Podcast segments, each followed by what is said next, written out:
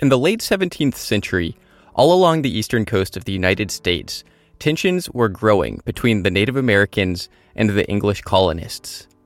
But perhaps the most dramatic example of this was New England, specifically the Plymouth colony in what is now eastern Massachusetts.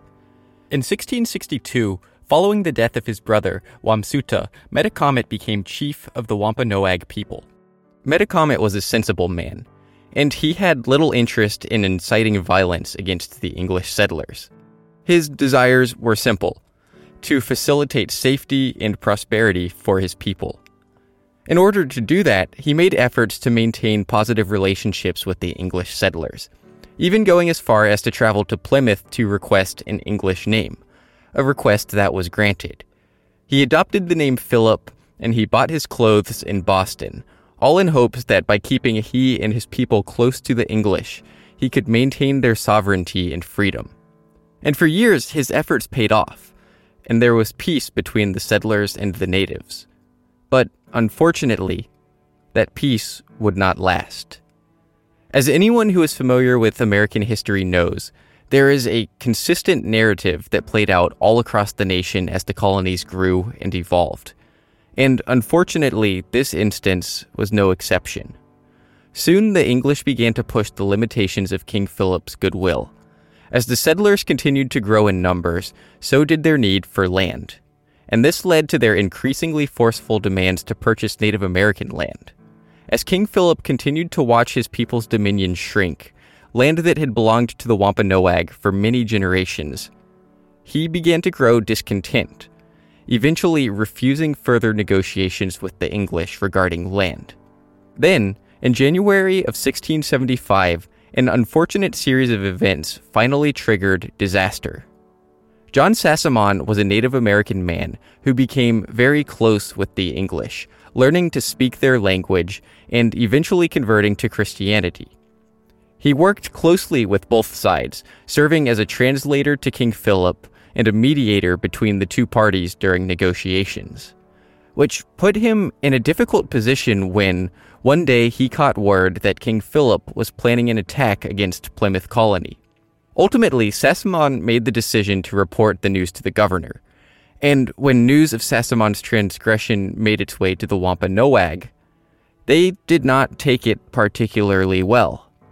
On January 29th, 1675, the body of John Sassamon was found, with a broken neck, submerged in an icy pond. He had been murdered. Eventually, a witness came forward, another English speaking Native American who claimed to have seen three Wampanoag men murder Sassamon and throw his body into the pond. This accusation then led to English officials arresting three Native American men who were executed by hanging on June 8, 1675. With all illusions of diplomacy now dissolved, English and Native American militia parties began to pop up all across New England. And soon, Native American warriors began conducting raids all across the Massachusetts Bay and Plymouth colonies, ransacking, looting, and burning homes in a series of skirmishes that led to several settlers' deaths. On June 24th, King Philip himself led a group of Wampanoag warriors to an assault on the town of Swansea, an attack that led to the deaths of nine English settlers and marked the beginning of what would come to be known as King Philip's War. Over the next 14 months, King Philip's War would continue to ravage New England. A dozen towns were completely laid to waste, and many others suffered extensive damage. More than 600 colonists and 2,000 Native Americans died during the Bloody War. A war which ultimately resulted in the region's Native American population being decimated by some 60 to 80 percent.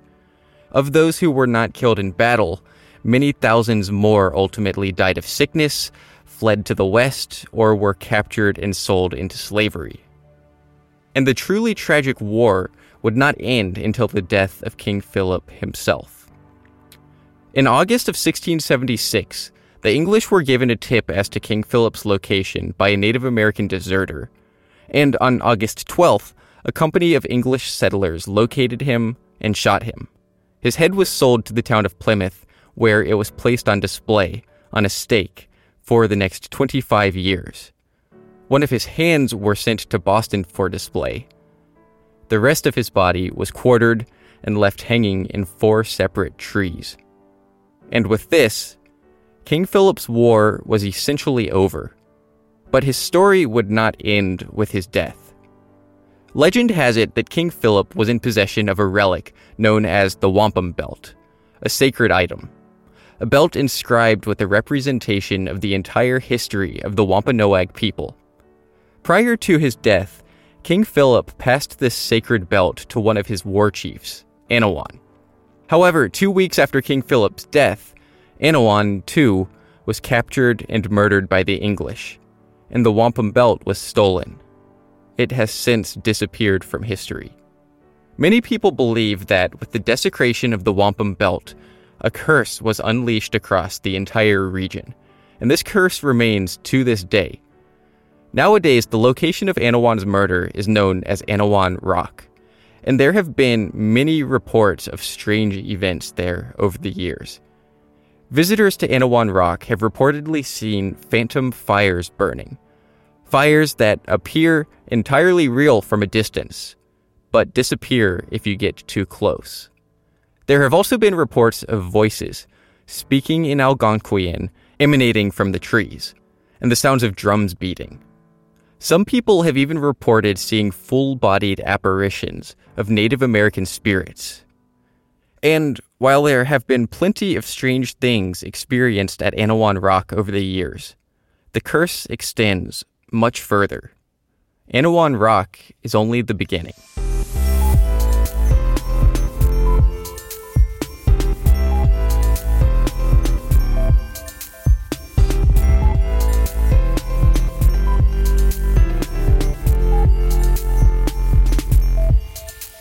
This is Simply Strange, the podcast where anything spooky, weird, and goosebump inducing is fair game.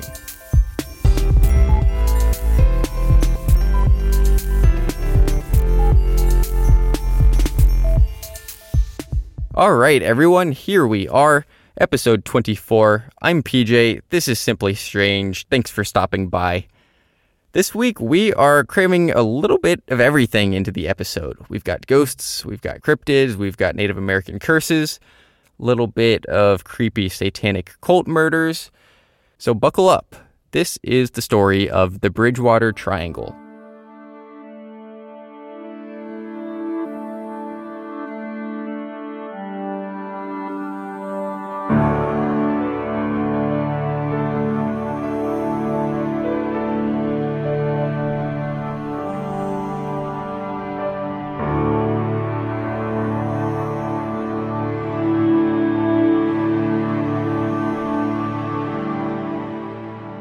There are some places in our world that just feel off. Places where you can't help but get that familiar feeling that you're being watched, that something unwelcome lurks in the shadows, just out of sight. Places where you know something is there, but you're afraid to look too hard for fear of what you might see. One of these places happens to be located in southeastern Massachusetts, where a 200 square mile triangle enclosed by the towns of Abington, Rehoboth, and Freetown, is home to some of the strangest and most sinister events imaginable. Its dark forests and murky swamps conjure up feelings of unease, fear, and a constant sense that something is a little off. And sometimes things feel a little off because they are. Sometimes there truly is something lurking in the darkness. And it would seem that here, in the Bridgewater Triangle, that just might be the case. Over the years, there have been countless reports of bizarre events, everything from apparitions to UFOs, giant snakes to Bigfoot sightings, even satanic cults, animal mutilation, and murder. One of the focal points of the Bridgewater Triangle is Hockomock Swamp, a 5,000 acre swamp located about 20 miles south of Boston. During King Philip's War, Hockomock Swamp was centrally located in such a way that made it a key location for Native American militia operations. The English avoided the treacherous swamp and King Philip often used it as a strategic base of operations, a sort of staging ground for his attacks on the nearby English settlements. However, Hockomock Swamp has a rich and fascinating history that long predates King Philip's War. For hundreds of years, the swamp has been a lucrative location for hunters, and over time, it became highly revered by the native tribes. It was a spiritual, sacred place, a place that the Wampanoag both worshipped and feared. In the Algonquian language, Hockomock literally translated to place where spirits dwell. And as it turns out, this would prove to be quite fitting for centuries to come. Nowadays, Hockomock Swamp is located in the center of the Bridgewater Triangle and is considered by many to be the beating heart of the strange plot of land. Just about every possible form of unsettling or unexplainable event has occurred there over the years. But some stories stand out above the rest.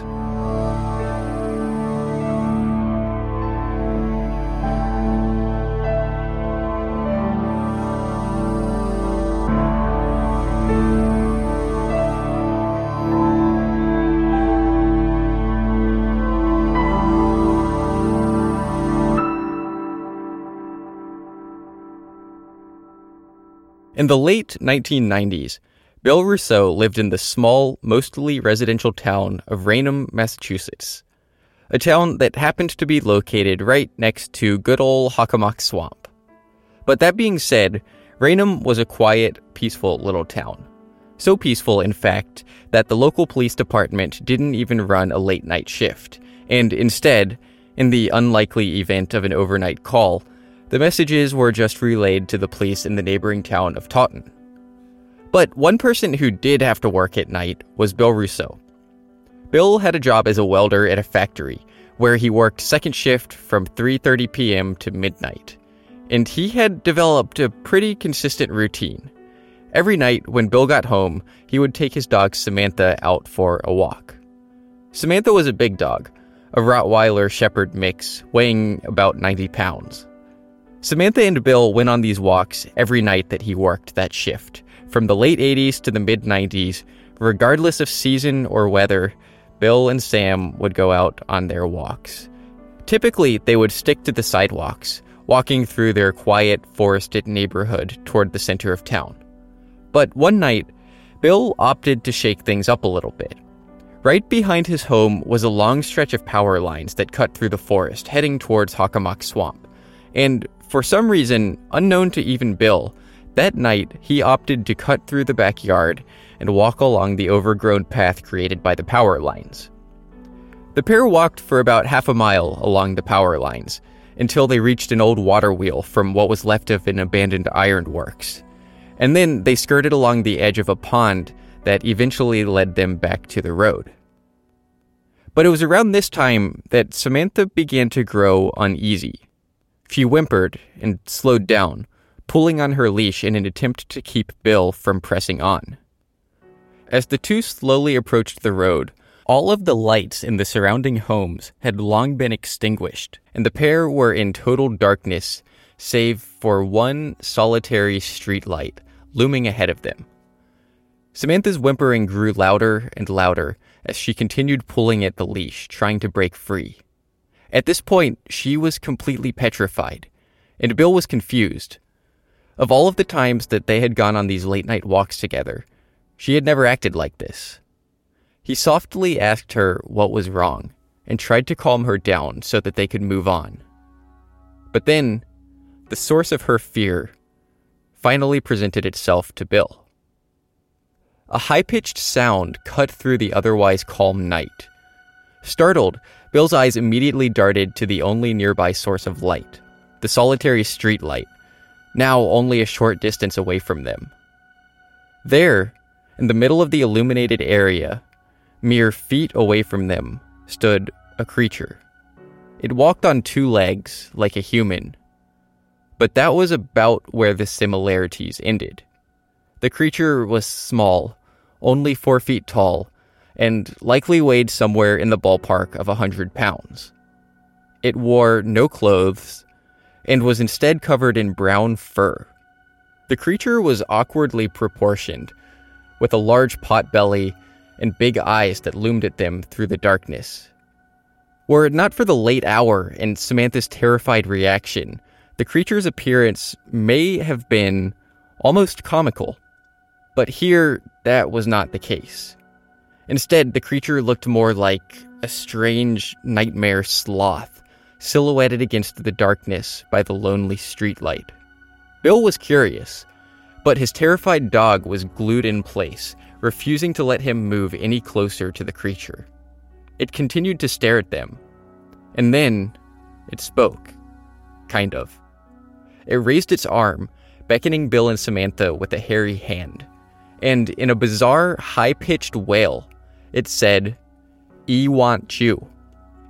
Bill and Samantha held their ground, continuing to stare at the strange creature before them as it beckoned them again. E want you. It repeated itself over and over.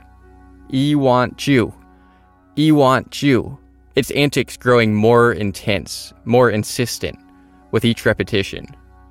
Before long, it added a new word to its vocabulary. Kier.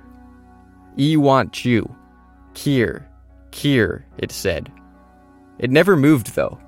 It never approached Bill and Samantha. Instead, it seemed insistent that they come closer to it.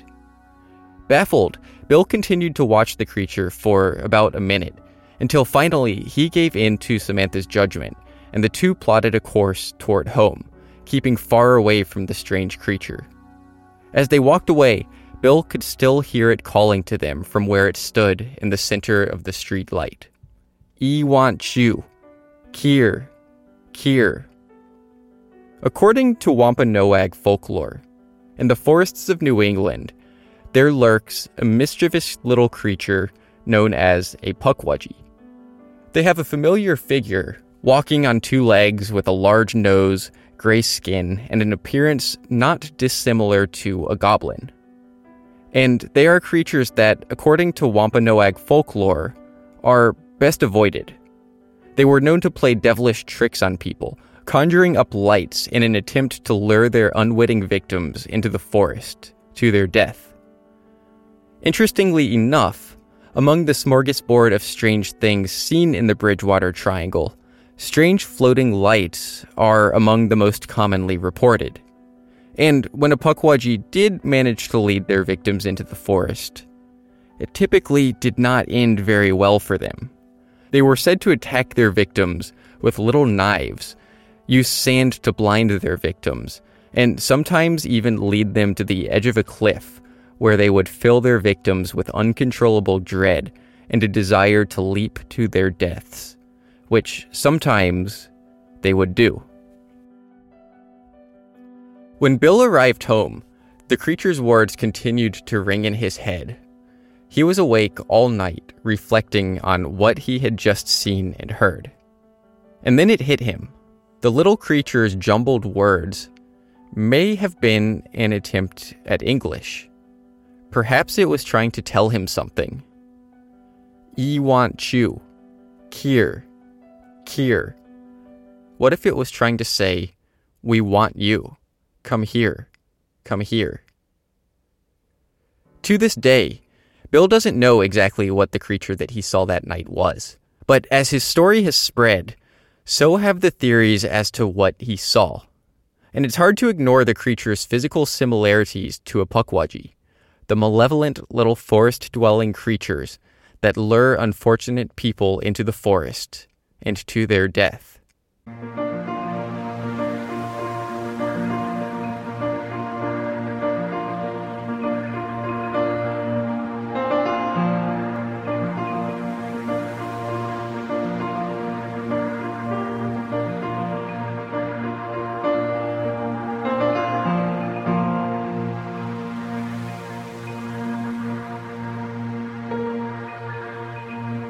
Among the phenomena reported in the Bridgewater Triangle are an assortment of ghostly specters that reportedly haunt the area. Not too far from Anawan Rock, on Route 44, just outside of Rehoboth, several people have reported having a rather unsettling experience. As they drive along the heavily forested road, dotted with homes and small businesses, sometimes a ghostly hitchhiker can be seen. Reportedly, the spirit is that of a man, described as looking like a farmer. He wears denim jeans and a flannel shirt, and he has curly red hair and a red beard. According to legends, the burly spirit has the ability to manipulate radios and is an extremely effective hitchhiker. First, he would be seen looming through the darkness outside the car, but soon after, he would often make his way into the vehicle, sitting in the passenger seat right next to the driver. Another popular spirit in the area can be found in the southeastern corner of the Bridgewater Triangle, on a rough, unpaved road cutting through a state forest. According to legend, Copicut Road is home to a rather unpleasant spirit known as the Mad Trucker. As the story goes, the Mad Trucker drives a huge pickup truck while its victims slowly struggled along the bumpy dirt road, the mad trucker would suddenly appear behind them, with his horn blaring and his blinding headlights aimed straight into the back of their vehicle, following just inches behind and aggressively forcing his victims off the road. There are an abundance of stories of spooky spirits lurking throughout the Bridgewater Triangle, but perhaps the most interesting is that of Hornbine School in Rehoboth. Built in 1862, Hornbine is a historic one room schoolhouse, one of very few left still standing in the area today. In 1937, it stopped operating as a school, and today it operates as a local history museum. And it also has a rather fascinating reputation of being haunted. As part of the museum, there are occasionally historical reenactments of what classes used to look like back when the school was functioning. And sometimes, if you're lucky, you can peer through the windows of the school and see a reenactment of a different kind. A ghostly, spectral schoolteacher can sometimes be seen standing at the head of the classroom, with a room full of students looking forward at her. And if she catches you stealing a glance through the window, the teacher will stop the class, lock eyes with you, and slowly fade away, leaving an empty classroom behind her.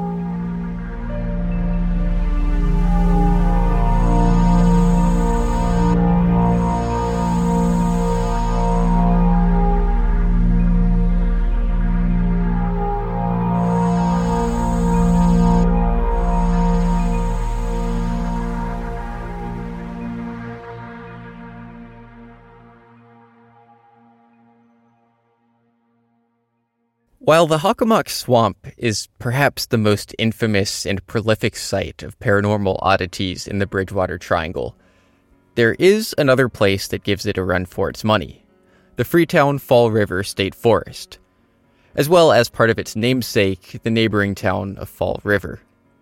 The Freetown Fall River State Forest is a 10,000 acre state preserve located just at the southeast corner of the Bridgewater Triangle, near Dartmouth. Now, the Freetown State Forest has had its fair share of paranormal encounters. It is home to an abundance of ghostly apparitions, UFO sightings, Bigfoot encounters, and more. But all things considered, these occurrences are pretty harmless. And unlike the rest of the Bridgewater Triangle, the Freetown Fall River State Forest gets its reputation less from the paranormal and more from having been the backdrop for a number of far more sinister occurrences. And the neighboring town of Fall River is shadowed by the same dark cloud. On August 4th of 1892, Fall River was the stage for a brutal and widely publicized murder, in which 32-year-old Lizzie Borden brutally murdered her father and stepmother in their sleep, in their own home, with an axe. Then, a year later, a second axe murder occurred when Jose Correa de Mello hacked Bertha Manchester to death in her own kitchen. But this was not the worst of it. Beginning in the 1970s, rumors began to spread that the forest was a meeting place for a satanic cult. And suddenly, the Freetown Fall River State Forest became a much darker place, instilling fear in many. And before too long, it would become apparent that there was indeed something very sinister happening in the Freetown Fall River State Forest. Signs of cult activity began being found scattered throughout the forest satanic graffiti and mutilated animal carcasses. And then, some 80 years after the famous axe murders, another string of murders occurred, these ones even more vicious and violent than the axe murders before them. On October 13, 1979, the battered body of Doreen Levesque, a 17 year old prostitute, was found underneath a set of bleachers at Fall River's Diman Vocational High School.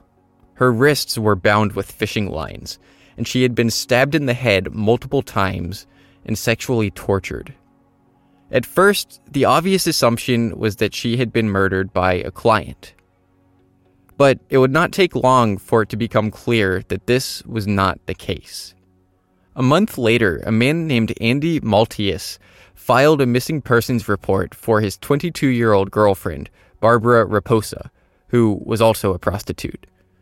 And along with this information was a bizarre claim that he believed a satanic cult may be involved, and that Doreen Levesque had also been involved with this cult. Andy was a weird guy. For starters, he was 44 years old and dating a 22 year old prostitute. And as investigators would soon find out, he was far more than just creepy. He was evil. He told the police that he had been involved with a satanic cult, but that he had recently left the cult and was now a devout Christian. He said that he had no knowledge of the crime, but he knew that both women were also involved in the cult and he was certain it was connected to Doreen's murder and Barbara's disappearance. He offered to set up a meeting with two other members of the cult who he believed would have more information. At first, his accusations were not particularly well received by investigators. They seemed far fetched, and Andy did not come off as a particularly reliable informant. But with no other real leads to go off of, after some convincing, his offer was eventually accepted. And a few days later, the police had a meeting with Karen Marsden and Robin Murphy, two more local prostitutes who were also involved in the supposed cult. Karen was 20. She was a drug addict, fidgety, nervous, and an opened book. She told the police everything that they wanted to know, while her counterpart, Robin Murphy, remained stoic, silently studying the situation before her with a scowl. Karen told the officers of a man named Carl Drew, a local pimp and leader of a Satanist cult. She told them that he was a brutally violent man, that he surely had murdered Doreen and Barbara, and that now that she had disclosed this information, he would likely murder her as well. Karen even went so far as to take the police to the location deep in the Freetown Fall River State Forest, where the Fall River cult held their nighttime satanic meetings. And it was here, she said, that she would surely be sacrificed to the devil if Carl Drew ever found out that she had been talking to the police. Over the coming months, the police investigation continued, focusing on Carl Drew, but also looking into Andy Maltese and the stoic, silent Robin Murphy, who, as it turned out, wasn't quite the innocent victim that investigators originally believed. During this time, the corpse of missing Barbara Raposa was found in the woods behind an abandoned factory, her wrists tied together and having suffered sexual attacks and blunt force trauma very similar to Doreen Levesque. Following this discovery, Carl Drew, Andy Maltese, and Robin Murphy were faced with increasing scrutiny by investigators. Maltese, it turns out, knew things about Barbara's murder that he shouldn't have, so he was arrested and charged with murder. All the while, Karen Marsden continued to be an open book, touting Carl Drew as the ringleader, but also alleging that Robin Murphy was something of a second in command, orchestrating the vicious murder of both deceased women. However, given her drug addled mental state and her erratic behavior, Karen Marsden was not considered to be a reliable witness, and investigators had yet to put together convincing enough evidence to detain their suspects. And this was bad news for Karen Marsden. On February 9th, 1980, she was reported missing. Two months after Karen Marsden's disappearance, in April of 1980, a man was clearing a parcel of land near a pond when he made a disturbing discovery. Lying amongst the leaves and debris, he discovered the top half of a decomposing human skull. The startled man called the police, who quickly arrived at the scene and began conducting a search of the area a search that yielded a frightening array of additional evidence. Investigators uncovered the decaying carcasses of three cats, an array of sheep bones, and several clumps of human hair. In addition, they also found pieces of jewelry, a high heeled shoe, and shredded bits of a woman's sweater. Forensics later determined that the skull belonged to Karen Marsden. And finally, Carl Drew and Robin Murphy were arrested and convicted. It's likely that we'll never know the exact cause behind some of the strange occurrences in the Bridgewater Triangle, or whether there is some overarching cause like a Native American curse. But one thing is certain. While the Bridgewater Triangle's reputation is rooted mostly in the spooky, and the majority of the oddities reported there ultimately end up being harmless. It does have a dark side. If you're lucky, perhaps that feeling of being watched is a nice, harmless Bigfoot or Native American spirit. But if you find yourself in the wrong places, it could be something much, much worse. Even with the ringleaders of the Fall River cult behind bars, evidence of satanic rituals would continue to be discovered hidden away in the Freetown Fall River State Forest for many years to come.